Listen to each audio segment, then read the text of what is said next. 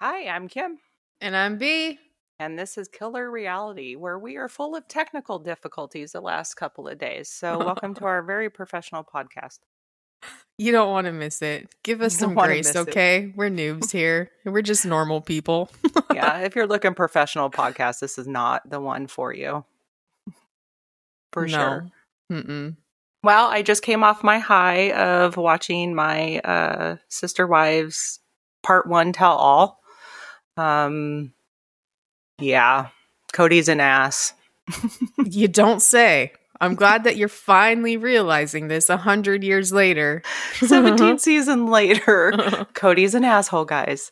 Yeah, he's something else. He's quite the character.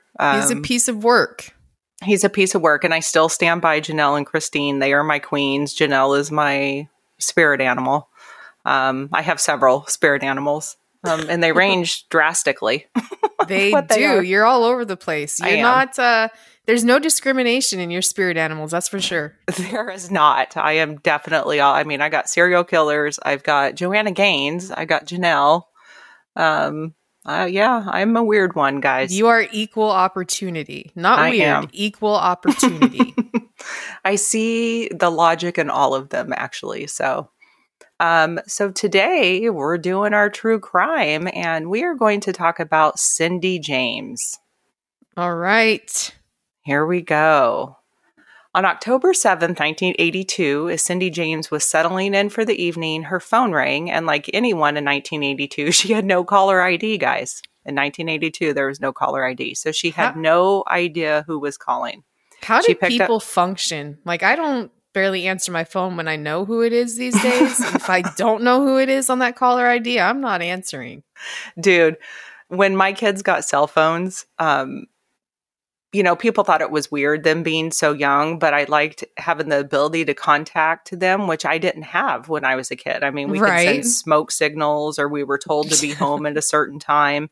And if you weren't home, like, the parents really didn't panic. Like, if my kids were 15 minutes late, I'm like, oh my God, somebody kidnapped them. Right. But when I was a kid, we were out doing all sorts of weird shit. Same. Like, we didn't have, obviously, the cell phones or anything. And it was be home by dark or be home by this time. And yeah, we didn't have all the worries and concerns that we did these days. Yeah, it's so weird. So she picked up the phone, and all she heard was someone on the other end whispering her name, which would freak me out. That would be scary. That gave me chills. That call would be the first of many that tortured Cindy. She would close her blinds only for the phone to ring and her to be told that it does no good because the caller knew she was in the living room. Ew, my goodness. Right? That's like one of those scary movies where the killer calls you from inside the house. Yeah. So. And that would make you think, okay, how do you know? Like, there weren't cell phones back then. Like, is this a neighbor? Who's watching me right now? Right. What the hell is going on? And how do you know in my living room? Although I could say that most phones back then were either in the living room or the kitchen. Right. Well, that does make sense. Right. And you had really, really long cords that you could stretch across the house, because I've done it and then wrapped myself up and then almost choked myself. Fair enough. So in the next 2 weeks, the harassment escalated to rocks being thrown at her windows, the porch lights being broken.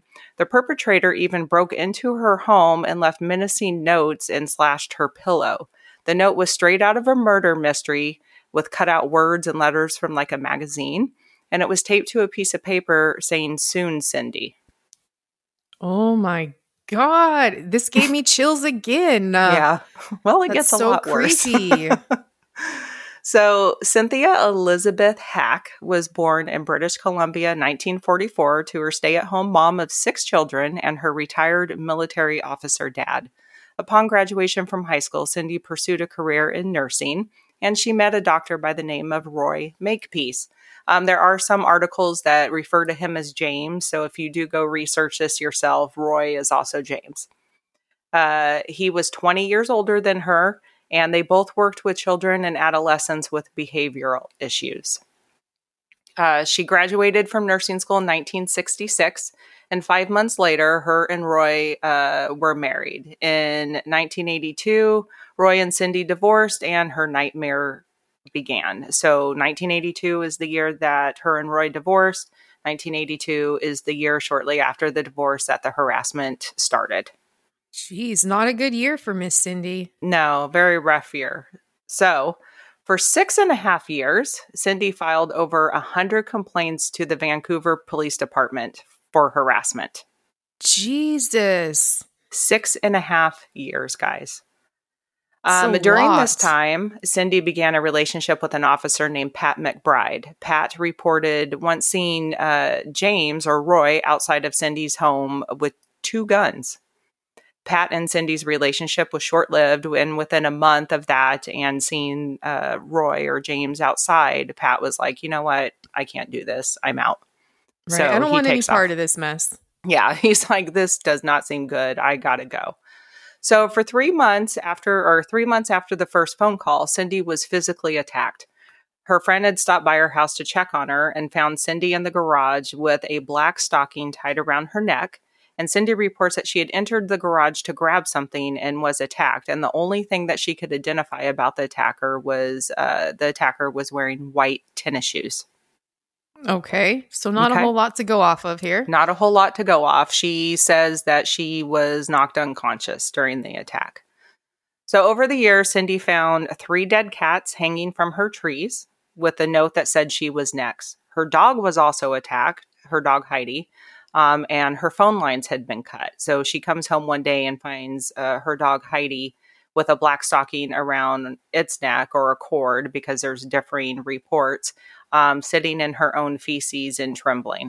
Oh my God. Listen, yeah. Fuck faces, leave the animals alone. What the hell? Right. Well, then she goes outside and finds cats hanging in her trees. That is so sad. It's so sad and just wrong on every frickin' level. Leave the animals alone, like you said. So the harassment continued, and Cindy ended up hiring a private investigator. He gave Cindy a 2-way radio, and one night in 1984, he heard a commotion on the 2-way radio. He rushes over to Cindy's house and finds her unconscious on the floor with a black stocking tied around her neck and a knife stabbed through her hand into the floor, saying, "Now you must die, cunt." Oh, well. So we're getting aggressive. Pretty aggressive. So she later tells investigators that she saw a man come through her gate and was hit in the head, and she remembers a needle going into her arm. So basically she was drugged. Mm-hmm. She had superficial injuries and was transported to the hospital. The police put Cindy's home under 24-hour surveillance, but nothing ever occurred while they were monitoring the home. Some reports say that there were 14 different police officers monitoring the house. I mean, if I saw that there was a police presence, I don't think that if I were the perp, I'd be out there causing problems. Correct. Now, I don't know if, you know, they're sneaky like we see in movies that sit in unmarked cars and, you know, try to be obscure, or if they're just literally sitting out front in their police cars. Like, right. I feel like back in that day, that's probably what the situation was. I don't know. Like, did you ever see Beverly Hills Cop? They were able to get a banana in a tailpipe. Damn it. Only if it could all be like the movies. Right.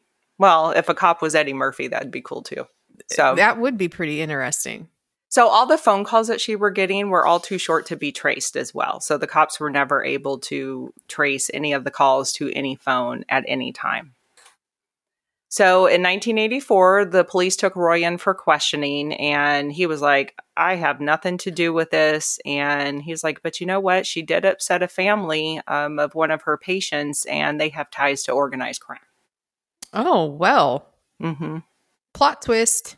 So the police go to Cindy, and they're like, hey, we want you to take a polygraph test. So at this time, this is her second polygraph test. When she first started all her reports, the police wanted to do a polygraph test on her then, just to see. She failed it. Oh. But this time, they found her responses were truthful.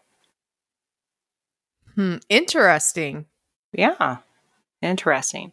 So the police called off the surveillance of her home because nothing was happening.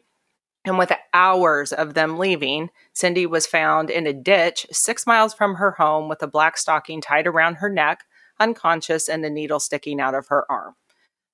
She only had a man's work boot and a glove, and she was suffering from hypothermia. And it was, of course, December that this took place, and she had no memory of what happened. So weird, whoever was watching her house worked pretty damn quickly. Very quickly, wasted no time. Right. And what is with the black stocking? So obviously it's the same person, the same MO, whatever. Mm-hmm. What is going on here? Weird. Exactly. So she's, of course, scared. It is now 1986, and she has asked her friend, Agnes, and Agnes's husband, Tom, to stay with her. So they would stay on and off with her throughout the week, and they just wanted to be present and kind of act as protection for her, which I would want to. Right. Absolutely. Absolutely. So Tom was home alone when he realized the basement was on fire. He tried to call 911, but the phone lines had been cut, and he ran from the home and noticed a man standing on the curb. He asked the man to go call 911, but the man ran off instead of calling 911. Little suspect. Little suspect. So eventually the fire crews arrive, and during the investigation, they found the fire was staged. Staged meaning? Basically, it was set purposefully, from the inside, and there was no access from the outside. So they made this assumption due to the fact that the only access to the basement was through a window, and there were no fingerprints. And again, guys, how many cases do we talk about where if you're going to stage something, act like you go through the damn window? Right. At this point. Like, you know? Get your shit together. Come on. Get your shit together, put some fingerprints, crawl through the damn window. And there's never, when the police are investigating these incidences with the physical or even this fire, there's no fingerprints. There's no actual evidence of anyone breaking into these homes or into the home and doing anything to Cindy. Okay. So in addition, the investigation revealed that Cindy wasn't home because she was out walking her dog. So that was suspect to police. They were like, a woman who's being constantly harassed and has been attacked and had a knife plunged through her hand, why is she out walking her dog at night by herself? It's a good question. It's a good question. So why is she? I mean, so at this point, with all the psychological crap that's going on in Cindy's life, and it's been years since this harassment has started, Cindy's doctor was like, you know what? We're going to put you in a psychiatric ward because there's fears that she would harm herself. There is documents that she had depression and she was suicidal. So the doctor's like, you know, you've got a lot of psychological crap going on. For your own safety, we're going to put you in here for a little bit. So she was admitted for 10 weeks. She was evaluated for multiple personality disorder, but it was eventually found that she was completely sane, and her behavior was due to the police not believing her and nobody really believing her except her family and friends. Okay. Okay. So while she was in there, she admitted to her family she knew who the attacker was. And if the police weren't going to stop him, she would. And she believed it was Roy. Well. Yep. Okay. So on May 20th, 1989, by the way, I'd been graduated from high school for like 5 days.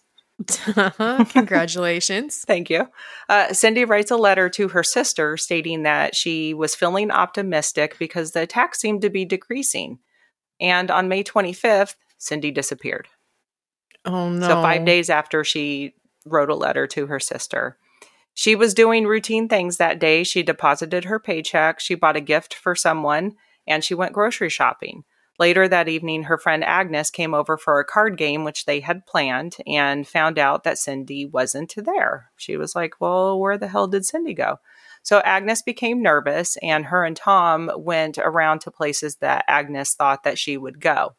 And they found her car, and they found blood on the door handle, and her groceries and the gift and her purse were on the front seat, but there was no sign of Cindy. Where'd you go, Cindy? Where are you? Cindy, where are you? The police were called, and the search for Cindy began. So now fast forward to June 8th. Remember, this was May 25th that someone noticed that she was gone. Mm-hmm. On June 8th, her body was found at an abandoned house. She was hogtied with a black nylon stocking around her neck, and her coat was found near her body. Oh, no. Mm-hmm. Yep. The abandoned house was along a busy road, and spray painted on the home's fuel tank was "Some bitch died here," with a line from that fuel tank to her body with a circle around where her body was laying. That's awful. Yep. Inside the home, "Devil" was spray painted on the wall.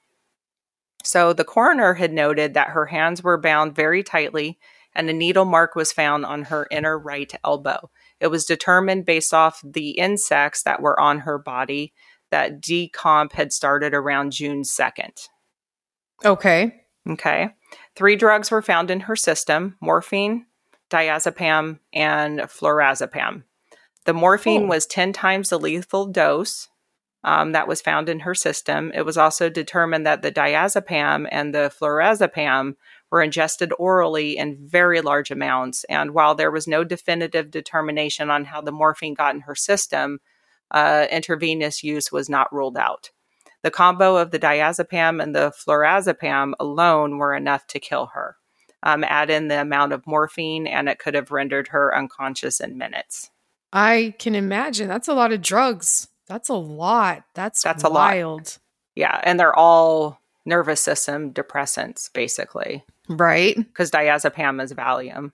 Mm-hmm. So, ingesting that would knock you on your ass pretty damn quick and then kill you shortly thereafter. Yeah. So let's go to the investigation now. The police had always been suspicious of Cindy very early on, that she was doing all this herself for attention, because there was never any clear indication of a perpetrator. There were no fingerprints. There was no evidence of any entry into her home from the outside. There was never really any eyewitness to anything. No one was ever around, like Agnes and Tom. When they were there, nothing happened. Her phone never rang. No notes were left. Nothing was going on. So, and there was also that failed polygraph test. So this probably led to also a shitty investigation, because the cops really weren't into it. And the fact that this took place over 7 years, or 7 years, and the cost of searching for this stalker and the investigations came to over $2 million. Wow, which back then, that's a huge number. Huge number. And this was just on her case. Just on her case. So the night of her disappearance, there were 2 people interviewed at the bank that reported a woman similar in appearance acting strangely in the parking lot. Neither could identify a picture of Cindy, but one of the guys that was interviewed said, described the jacket that was found near her body. Mm-hmm. And at this point, no one has ever been caught for stalking or murdering her. So right now we have 3 possible theories. We have the stalker or / murderer. So is it the ex-husband? Is it the ex-boyfriend who was a cop who incidentally was arrested for sexual assault a couple of times? Oh, okay. Mm-hmm. Was Cindy doing this to herself for attention and accidentally overdosed? You would think as a nurse, she would know what those drugs would do. You would think. And then, I have some other questions. Was it suicide? That's my big question, is how could it be? Right. And Cindy's family maintains that they do not believe she would kill herself. So Let's talk about the cop for a minute. Pat McBride, the ex-boyfriend, he was arrested on 2 counts of sexual assault on women years after Cindy's death. So is it possible that she started the stalking thing for attention? He investigated it and just took over and became her actual stalker? Like made it real? I would have never looked at things that way. Yep. Also, the being hogtied, expert testimony in the coroner's inquest said that the kind of knots that were tied, they were tied in a way that she could have done it herself. Now, I haven't watched any YouTube videos, but I guess there is a way that you can do that. And especially kind of with nylon stockings, they're easier to move around, I would assume, and stretch. Sure. So I struggle with that theory, but okay. Yeah. So what say you? It's never been solved. Guys, this is still unsolved. No one knows how Cindy died. The coroner ruled it as an accident at this point. But no one really knows how she died. So for me, I think it's odd that you would hogtie yourself. I mean, sure, you could ingest drugs, you could inject drugs, you could do that all on your own. But I find it difficult to hogtie yourself and just lay there and die after, you know, painting or spray painting and setting up the scene. I just feel like that's weird to me. Mm-hmm. And like you said, being a nurse, she had to know that this much drugs would kill her. And I don't see her being suicidal. I don't feel like a suicidal person goes grocery shopping and goes to buy a gift, knowing that in a couple hours they're going to kill themselves. Well, let me take this a step further. So her private investigator believed her. He's like, dude, I saw the knife in her hand. You know, she couldn't have done that herself. So He encouraged her and he supported her. The police also investigated everybody in her life, colleagues, acquaintances, friends, and nobody had any reason to torment Cindy. The police also did an international search on Roy because he's actually South African and came up clean. There's no physical evidence and it linked him to the incidents at Cindy's home. Now, Cindy went under hypnosis, and during hypnosis, she said that she witnessed her ex-husband, Roy, killing and dismembering a young couple while they were on a yacht trip near Thormanby Island in 1981. So police looked into it and established that Roy and Cindy did indeed had been sailing near this island the year before their separation, but they couldn't find any evidence of a missing couple or body parts washing up. There's nothing, which doesn't mean it didn't happen, right? Mm-hmm. Cindy's sister was also on this trip, and she told police that she did not notice anything unusual happening. Weird. So is Cindy's mind just making things up while under hypnosis? What? Weird.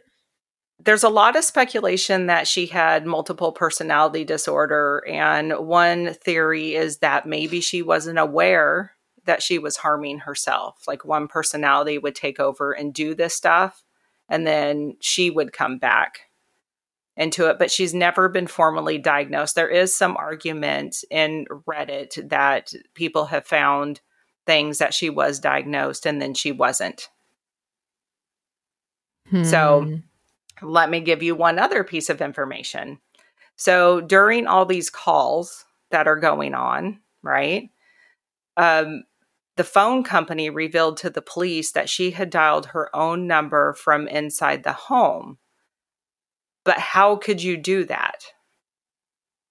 How could you get a signal? How can you dial your own phone number unless, you know, back in the day you used to hit the little hang up thing to click over to call waiting, because that was super exciting, guys, when call waiting came about.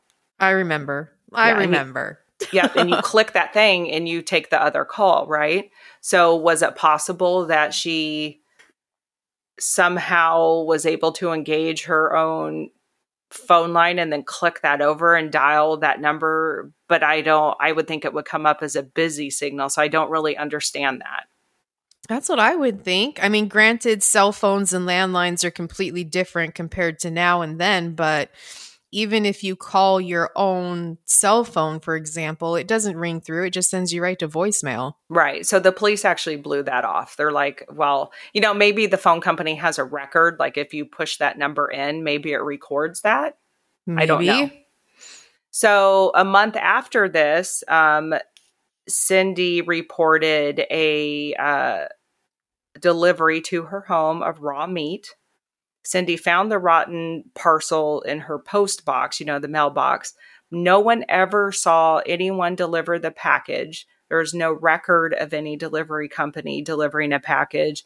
And the police felt that she put it there herself. So much speculation. And remember the basement fire? Yes. That wasn't the only fire. There was two others. Was there?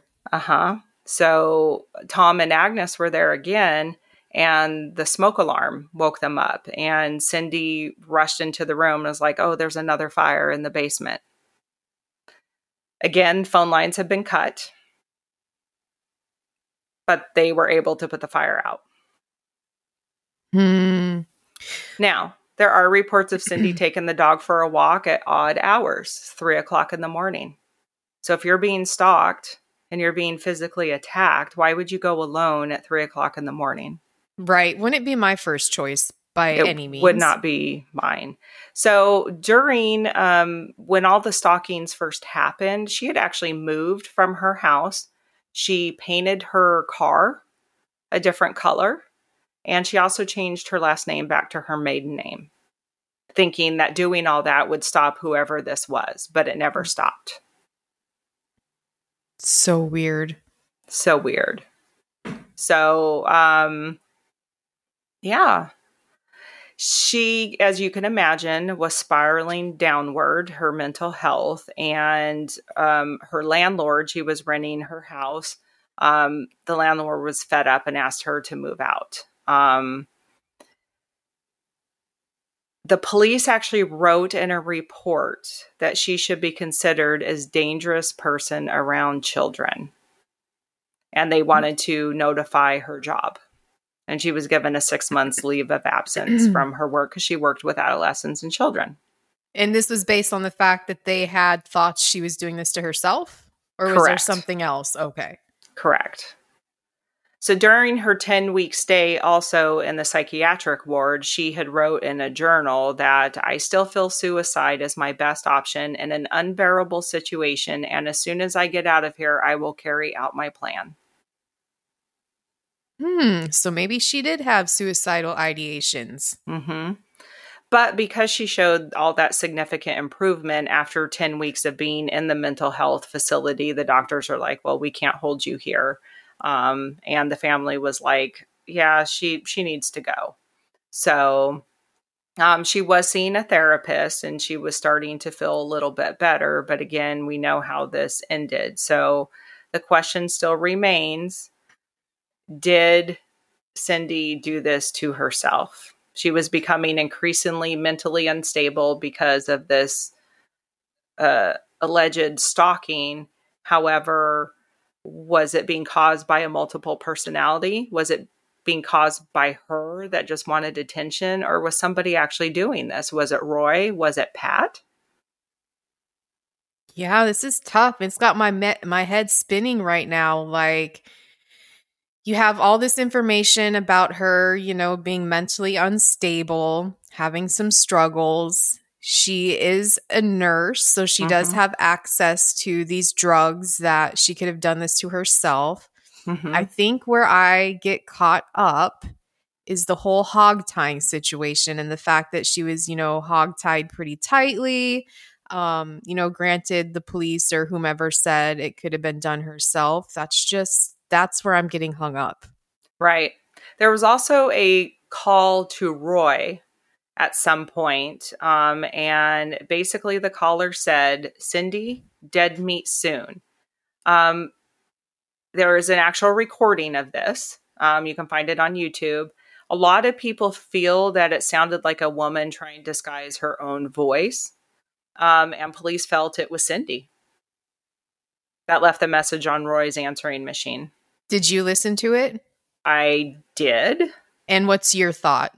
I feel like it is a woman. Okay. It just sounds too fake. Okay.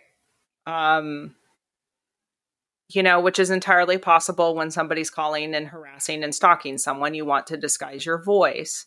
But there's just something off about it. So, yeah, I'm going to go into the camp that she has multiple personality disorder, which I believe is now called dissociative identity disorder. Yep. DID. And I'm going to go with that she was doing it to herself, but may not been aware that she was doing this. And she had some definitive mental health issues because she had access to all this. And, you know, you talk about the black stockings. The police never found any black stockings in her house.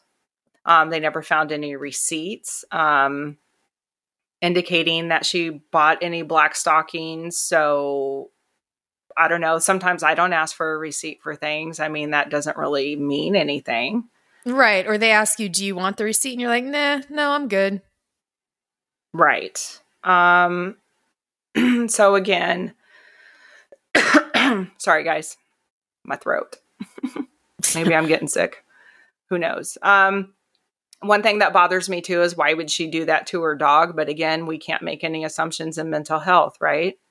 Right. So during this investigation, the police had actually had 84 witnesses to testify basically at the coroner's inquest. And despite all the evidence, they really couldn't come to a conclusion. And they basically ruled it as an accident or an unknown event. Again, no one can really explain other than it is possible, according to experts, to hogtie yourself with stockings. I don't know why I get hung up on that. So I guess I must picture it being more difficult than they think it is. Yeah, I don't know if it's something like, you know, when you put on a bra and you twist it around, like you tie your knots, you twist it around and you make loops for your hands. Sure. And then you're able to pull them. Maybe some way you tie them with your hands behind your back. So you can get the stocking on your ankles. No problem, right? You get into position, you put the stocking on your ankles, you flip it around, and then you put your hands through loops or, you know, because you have to have loops to tie both hands, right? Right. So you already pre-tie those loops. Put your hands through it and then somehow make it tight enough. But then again, on the flip side, it wouldn't have to be tight enough. And would she have time for getting all these drugs in her system? Because how did the drugs get in her system?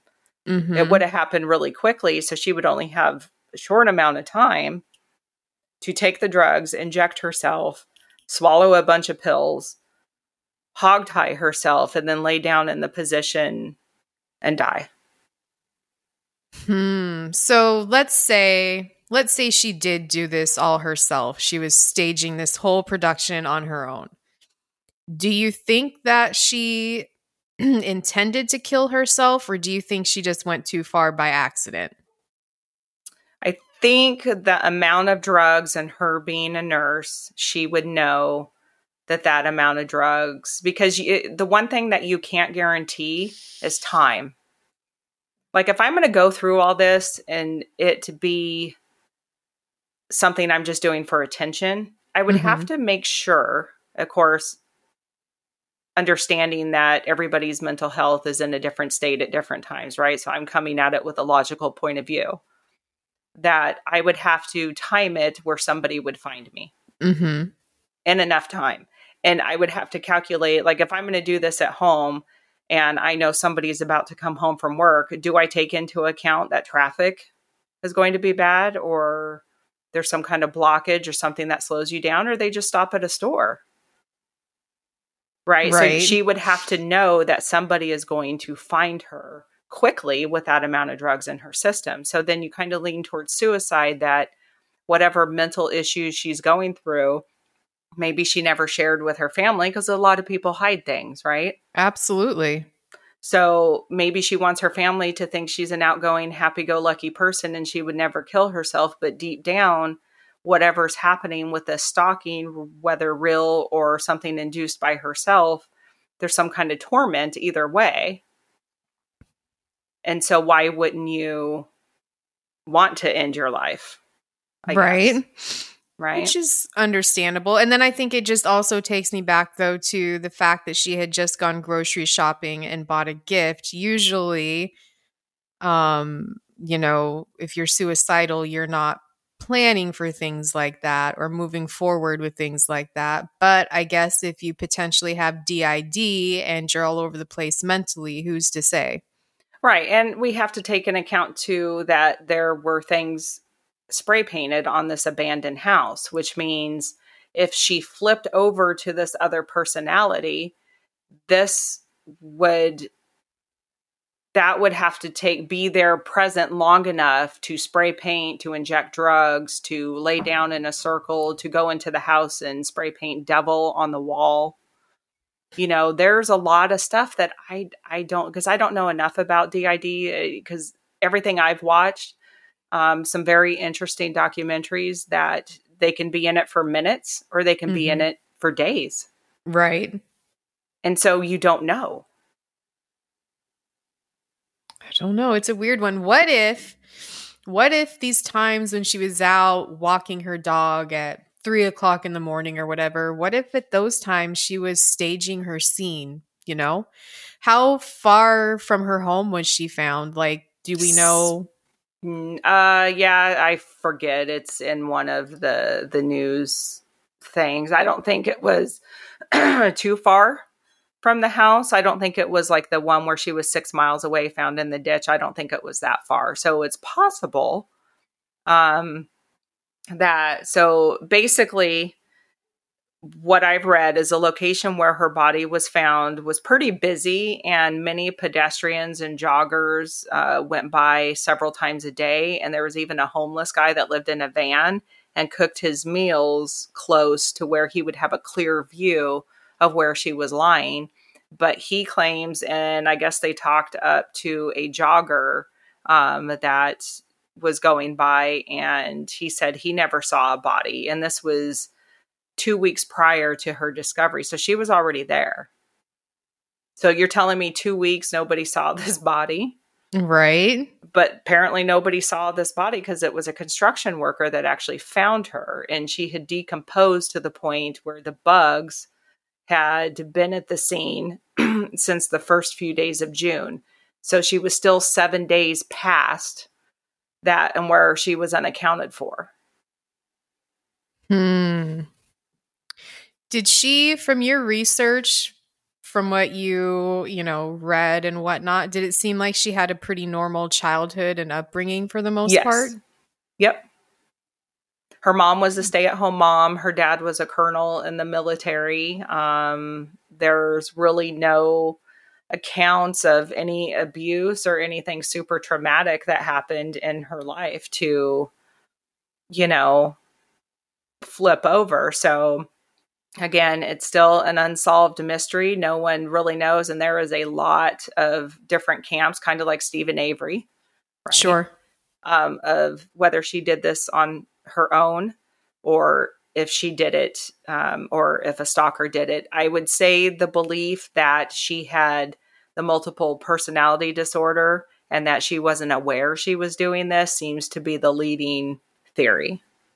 Which could make sense. And that's the reason I asked about her childhood, because a lot of times DID is a trauma response to, you know, block out bad memories. So that's why I was asking, like, how her childhood was. Right.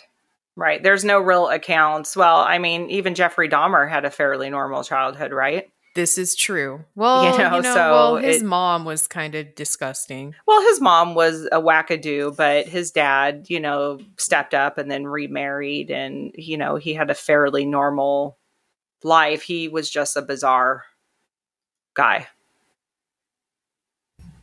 Yeah. Yeah. For sure. So sorry to leave you hanging, guys. We have no clear answer for this, but it's some But it'll get your wheels spinning. Yeah. If you guys have any thoughts or theories, let us know. I feel like this is one of those cases, and maybe they are, and we just don't know about it, but that those good old internet sleuths out there, the Reddit people and everything, should be looking into. Oh, Reddit's all over it. I bet. I mean, you post on Reddit that you're having a hard time with grilled cheese, you're going to have 580 comments on how to do your grilled cheese and what to use. Yeah. So anyway, so guys, this is interesting. Like B said, you know, post your thoughts on our Facebook or Instagram. We'd love to hear what you think. This is a really interesting case, and so far it's still unsolved. Yeah, maybe you have the answers we need, because I need to know about this hog tying business still. That's where I get caught up. Possible, sounds like it. Weird, sounds like it. Did she have the means? Absolutely. She had access to these medications, and the speculation is she might have had some mental health issues. Well, maybe not speculations, because she was in a facility for, 10 weeks? So she definitely had some struggles. But it's still a weird one to me. Very strange. Still a weird one. Yep. And, you know, like I said, with Darlie Routier, I was in the camp for years that she was innocent, and now I'm not. So, you know, I could be completely wrong. Because I'm like wrong a lot. I like these ones that get me thinking, because you're wrong a lot. Yeah, at least I can admit it. Unlike some people, Cody Brown, I'm talking to you. Oh my goodness. I like these ones where it's kind of up in the air and unknown, but then on the other hand, I am an individual that likes answers and for things to make sense. So it bothers me a little bit. Yes, absolutely. Okay, guys, that's all we have for you. And if we don't talk to you before Christmas, we hope everyone has a wonderful Christmas. Absolutely. Hope you guys have a safe and fun time with your family and friends, or whatever you do. And as always, we appreciate you. Bye. Bye.